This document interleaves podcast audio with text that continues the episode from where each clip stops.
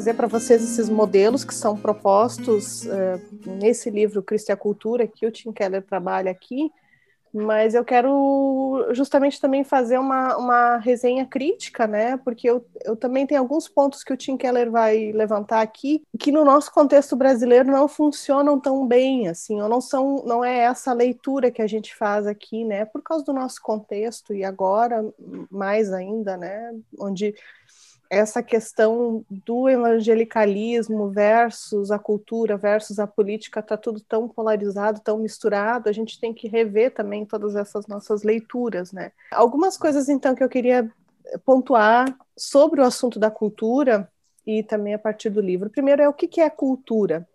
Essa é uma, uma definição dessa palavra, desse termo, é, que, que já foi alvo de muito estudo, tanto por parte de antropólogos, de filósofos, de, de, de tudo que vocês podem imaginar, a partir das artes. E, basicamente, é, se entende, se a gente pensasse em uso mais comum de cultura, tem a ver com a ideia de uma civilidade ou de um refinamento. Né? A gente diz que uma pessoa é culta quando ela ela tem um certo capital cultural, ou seja, ela tem um certo conhecimento de uma cultura que é considerada erudita, ou elevada, ou superior. Diz, ah, essa pessoa é culta, nossa, sei lá, ouve música erudita, e, e assim por diante. Quando eu entrei no, no curso de música da UFPEL, ainda se chamava curso superior de música, porque a ideia é que a música, a matemática e a poesia eram artes superiores, porque eram artes do espírito, e tudo que teria a ver com fazer manual, por exemplo, como as artes é, visuais, em geral, pintura, escultura, que precisariam de um meio físico, isso é uma divisão bem grega, né? Então tinha essa ideia de que tudo aquilo que necessitasse que a gente colocasse a mão na massa seria inferior. Então a cultura, nesse, dessa forma mais é, elitista que a gente fala, seria, seria o acesso a essas artes, entre aspas, que, que não necessitariam do corpo, mas que seriam, né, no mundo das ideias. Olha que louco isso, a gente não para para pensar. E olha como a gente reproduz esse modelo de, de divisão também na forma como a gente entende é, a religião, a espiritualidade e a experiência de fé. Né? A ideia de que aquilo que é voltado é, para o espírito é superior do que aquilo que a gente faz para o corpo, né? enquanto que na verdade nós somos seres integrais e essas coisas todas elas andam juntas e precisam ser articuladas de forma combinada, né? E a outra questão também que se entende cultura, então, e a abordagem que a gente traz, e que também a partir da qual o, o Niebuhr e o próprio Tim Keller trabalham, é a ideia de que cultura é esse modo total de vida no qual nós somos inseridos a partir do momento em que somos concebidos. Não é só quando a gente nasce, né? A cultura ela começa a permear a nossa constituição social e individual. Aquilo que nós somos, nós somos frutos de uma época, de uma cultura, de um contexto, e a gente responde e seja afirmando ou seja contrapondo essa cultura. É isso que a gente faz basicamente. E aqui o Tim Keller ele vai trazer esses cinco modelos de como é, as relações entre cristianismo e cultura se dão ao longo desses séculos, né, desses 20 séculos de cristandade, é, como, como isso acontece.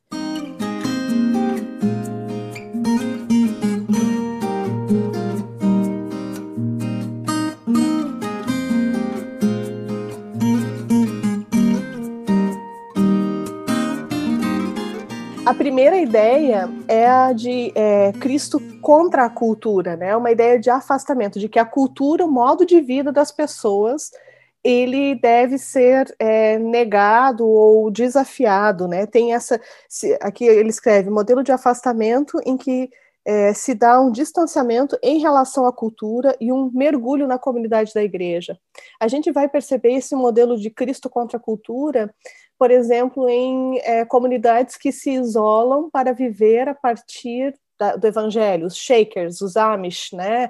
No Home and Health, aquele canal tem uns, uns reality shows só sobre os Amish, né? Os Amish é são protestantes americanos que eles não têm luz elétrica, eles, eles, sim, eles vivem isolados achando que aquela forma é a forma mais pura de viver o seu cristianismo. Então, tudo aquilo que é produzido pela cultura, eles negam, eles rechaçam mas ao mesmo tempo eles também produzem uma cultura com isso. e eles é, acham que estão vivendo uma, uma, um cristianismo em estado puro, mas o cristianismo deles também é um cristianismo cultural, porque eles também produzem cultura.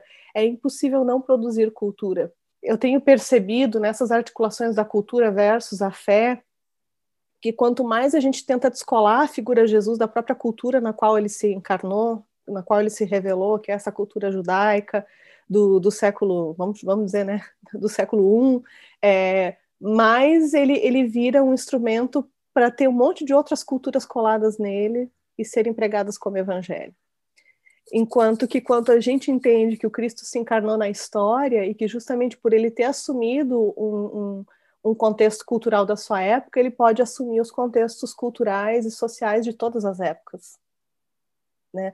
E, e, essa discussão entre o Cristo é, divino e o Cristo humano se deu ali nos primeiros séculos do, do cristianismo, entender que Jesus era 100% homem, 100% é, Deus, tinha a ver com essa questão também, de que, é, afinal de contas, Cristo tinha uma cultura, ele assumiu a cultura de sua época, e a Bíblia nos relata isso, e os outros textos também que vão lidar com esse tempo vão, vão dizer isso. Então, o primeiro modelo que o Richard Niebuhr aponta é de uma, uma ideia de que é, a gente, para viver um cristianismo, a gente precisa ser contra a cultura. E aqui no Brasil a gente pode pensar em algumas, é, algumas, algumas vertentes mais fundamentalistas, por exemplo, da Assembleia de Deus, da Igreja Deus é Amor, do pentecostalismo, que vão ter usos e costumes muito restritos, por exemplo, não pode ver televisão, não pode dançar, não pode beber.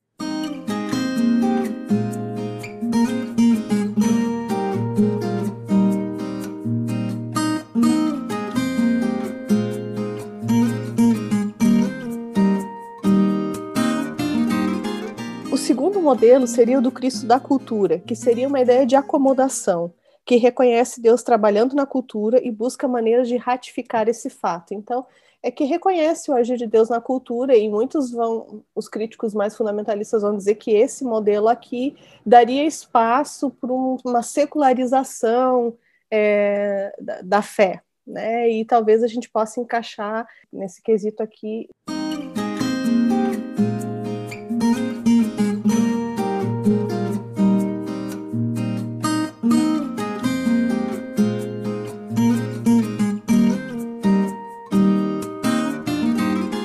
O terceiro modelo seria o Cristo acima da cultura, né? um modelo sintético que defende, por meio de Cristo, a complementação é, do que há de bom na cultura e uma construção em cima desses aspectos positivos da cultura. Então, de que a cultura não é de todo má e que a gente, a partir daquilo que é bom na cultura, a gente então vai construir e vai tentar, de alguma forma, uh, criar sistemas que, que vão é, tentar sanar aquilo que é ruim na cultura, como se a gente fosse tentar consertar a cultura.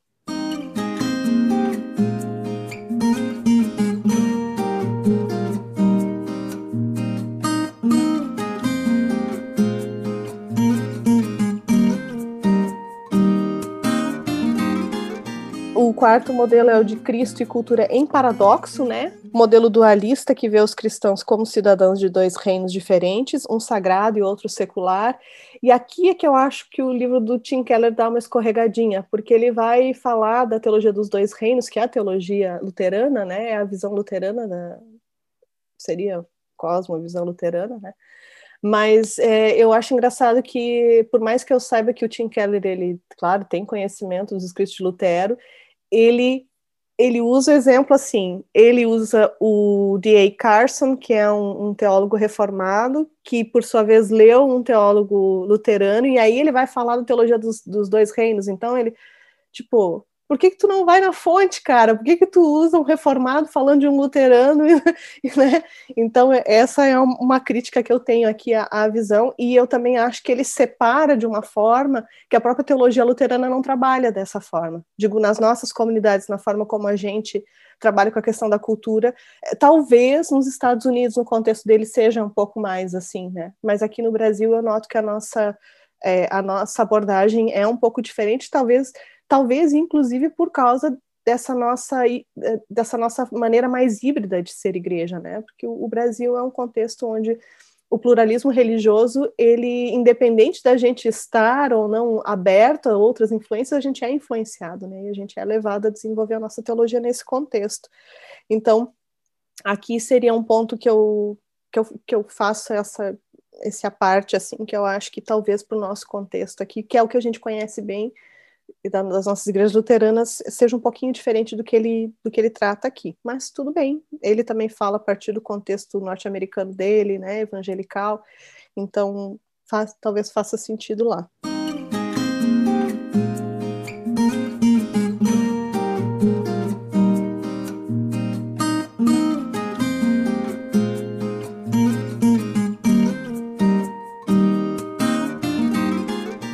Cristo transformando a cultura, que é esse modelo conversionista que busca transformar cada parte da cultura por meio de Cristo.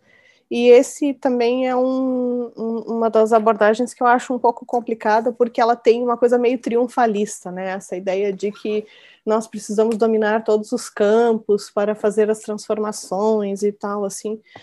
Mas a grande questão aqui que ele vai trazer esses modelos é para a gente entender a ação da igreja na história, e de que forma a gente interage com a cultura. Como eu disse para vocês, a gente está imerso na cultura, né? A gente não, não escolhe a cultura na qual a gente nasce, e inclusive a igreja, dentro dessa cultura, ela forma subculturas religiosas também. E aquilo que muitas vezes a gente assume como sendo uma verdade essencial da bíblica, das escrituras, é, ela é embalada com uma série de, de, de, de, embalagens culturais e a gente assume aquilo como sendo uma coisa santa e ordenada por Deus para que aconteça dessa forma. A música sempre foi um exemplo perfeito para isso.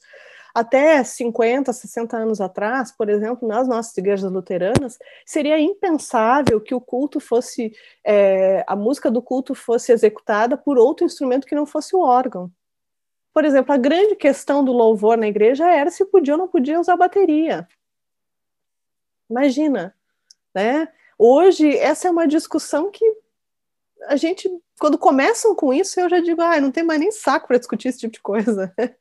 É, sobre a questão dos ritmos, sobre a questão de é, usa microfone, canta na frente das pessoas, canta de costas para as pessoas, sabe? Tem uma série de questões que a gente fica tentando achar justificativas bíblicas, enquanto que, na verdade, essas são decisões que são tomadas a partir do contexto cultural.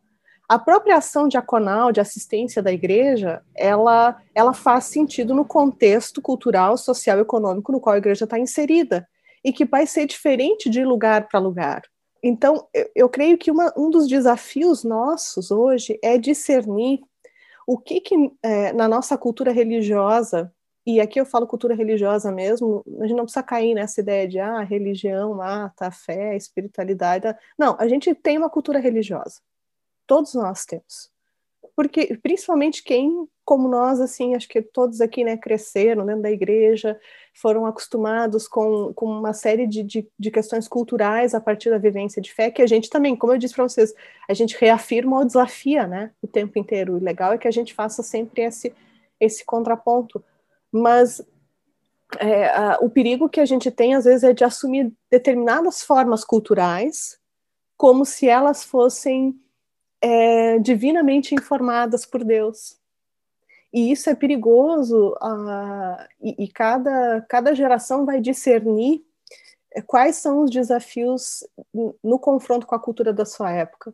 Eu tenho estudado um pouco mais sobre isso, eu estou num, num, grupo de estudos que a gente que chama Superando a Fé Racial, onde, por exemplo, o, o Marcelo, que é o meu amigo que coordena, ele trouxe alguns textos mostrando que, por exemplo, quando é, os colonizadores chegaram nos Estados Unidos e começou então o tráfico de escravos é, para as plantações de algodão no sul do país. É, no início, a grande questão é se deveria ser pregado o evangelho aos negros ou não, às pessoas negras. Porque como, é, como eles pregariam um evangelho que liberta para pessoas que são cativas? Então, eles tiveram que arrumar uma justificativa que, seria, que era a partir da própria Bíblia, para não pregar o evangelho. Depois que passaram a pregar o evangelho para as pessoas é, negras, é, o que aconteceu foi que é, tinha que arrumar um jeito de se falar sobre a, o evangelho, mas fazendo justamente com que essas pessoas entendessem que a, o lugar onde Deus os havia colocado era como escravos. E tudo isso a partir do Evangelho. E a gente sabe, né, filmes mais recentes que a gente pode assistir aí sobre a questão da segregação racial, por exemplo, onde muitas dessas práticas eram e são endossadas por igrejas evangélicas no sul dos Estados Unidos, né? E essa é uma realidade muito triste. A gente olha como uma aberração e diz: nossa, mas como é que pode? Né? Como, é que pode justificar pela Bíblia questões que são, na verdade, culturais e, e econômicas, né? desde o princípio? Mas, infelizmente, é impossível a gente justificar barbaridades a partir dos textos bíblicos e assumir aquilo como se fosse divinamente informado.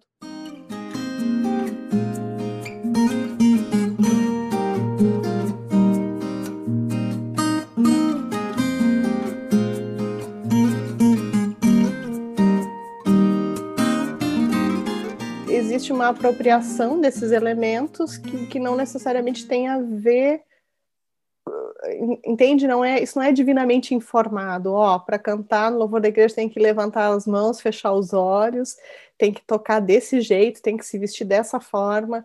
Mas a gente acaba assumindo é, essa ideia né de que tem que ser de determinada forma e por causa disso a gente meio que compra um pacote de uma cultura religiosa e a gente às vezes acaba não desafiando de fato aquilo que precisa ser desafiado na cultura, porque a gente está tão focado em reproduzir uma cultura religiosa que a gente não é, a gente não vai ao encontro daquilo que, que de fato pode é, transformar a sociedade, transformar a cultura. A gente acaba assumindo, então, certas fórmulas como mais santas do que outras, e aí a gente acaba dando a, a questões culturais um peso de, de, de mandamento, de determinação de Deus. Né? E, e a gente compreender essa diferença entre aquilo que é a essência do evangelho e aquilo que é culturalmente informado é muito importante. Principalmente, eu fico pensando, nós como Brasil, né, um país que foi colonizado e que ainda vive a consequência da colonialidade, né? O nosso pensamento ainda é colonizado, a gente ainda carrega uh, no nosso dia a dia, mas principalmente na forma como a gente vivencia o evangelho, uma carga cultural muito grande, seja da Europa, seja dos Estados Unidos, que foram as duas grandes matrizes né, religiosas que nos colonizaram, o catolicismo, o protestantismo, no nosso caso o alemão, mas também o protestantismo norte-americano, que veio para o Brasil, e que, de certa forma, foi por exemplo, um empecilho para que uh, o uso das expressões brasileiras de musicalidade demorasse muito tempo para chegar nas igrejas, né? Porque se entendia que, não, os hinos são mais santos do que canções que são compostas em ritmos populares brasileiros. E ainda hoje a gente percebe essa essa distinção, né, como se aquilo que vem da tradição europeia fosse uma cultura superior e mais é, mais importante do que aquilo que é produzido para o Brasil a partir desse mix dessas nossas culturas, seja africana, indígena, né, portuguesa, espanhola. Então, é, eu, eu acho que o nosso desafio como igreja é a gente justamente nesse momento discernir e, e conseguir entender, ok, o que, que é a essência do evangelho, né? O que que o que que o, o que que Cristo me, o que que Cristo faria, né? A questão é, sempre se usa esse exemplo do peixe, né? Que o peixe não, se tu perguntar para o peixe o que é água, ele não sabe o que é água, porque ele está tão imerso na água que ele não tem noção do que que, do que que de fato a água representa. E a gente às vezes está tão imersos numa cultura religiosa que a gente não consegue discernir o que que é culturalmente informado e o que que é, é, é, é vivência e pregação e, e encarnação do Evangelho. E lembrei também lá em é, Mateus 26, quando Judas traz Jesus e ele vai levar os centuriões até o lugar onde Jesus está para que, que prendam ele, ele tem que dizer o seguinte: ó, a pessoa em quem eu der um beijo, vocês têm que prender. Porque os centuriões não conseguiam identificar quem era Jesus. Jesus era tão parecido com um homem da sua época que ele precisou de um sinal para que fosse reconhecido. Como não tinha Instagram, não tinha selfie na época, o rosto de Jesus não era tão conhecido, né? Mas é, ele precisou se identificar de alguma forma, porque ele, ele, era tão parecido com uma pessoa de sua época que, que não tinha nenhum sinal especial, não havia nada. E às vezes me parece assim que a, a gente é muito desafiado a, a fazermos diferença e sermos é, pessoas que, que, né, que, que se identificam como cristãos e a gente acha que isso é uma coisa aparente, que tem a ver com a forma como a gente se veste, com a forma como a gente se porta, simplesmente. Enquanto que é, na verdade, o que nos identifica como cristãos é, é, justamente o amor por Cristo e pelas pessoas. Se a gente for identificado de alguma forma como uma pessoa diferente, que seja por isso, e não pela forma como a gente se veste ou pelas coisas que a gente faz e que a gente não faz, no sentido de costumes, né? Ah, a pessoa não bebe, a pessoa não vê televisão, a pessoa. É, não, é, é não, não que a nossa identidade não seja construída nessas questões culturais de oposição, mas sim por sermos sempre proativos no amor e na essencialização do evangelho. Quanto do meu da minha vivência enquanto cristão, cristã, é, não é simplesmente uma reprodução de uma cultura religiosa, ao invés de ser um relacionamento vivo com Cristo, que é moldado em amor e graça e misericórdia e que por isso é, se estende também a vida das outras pessoas, ok?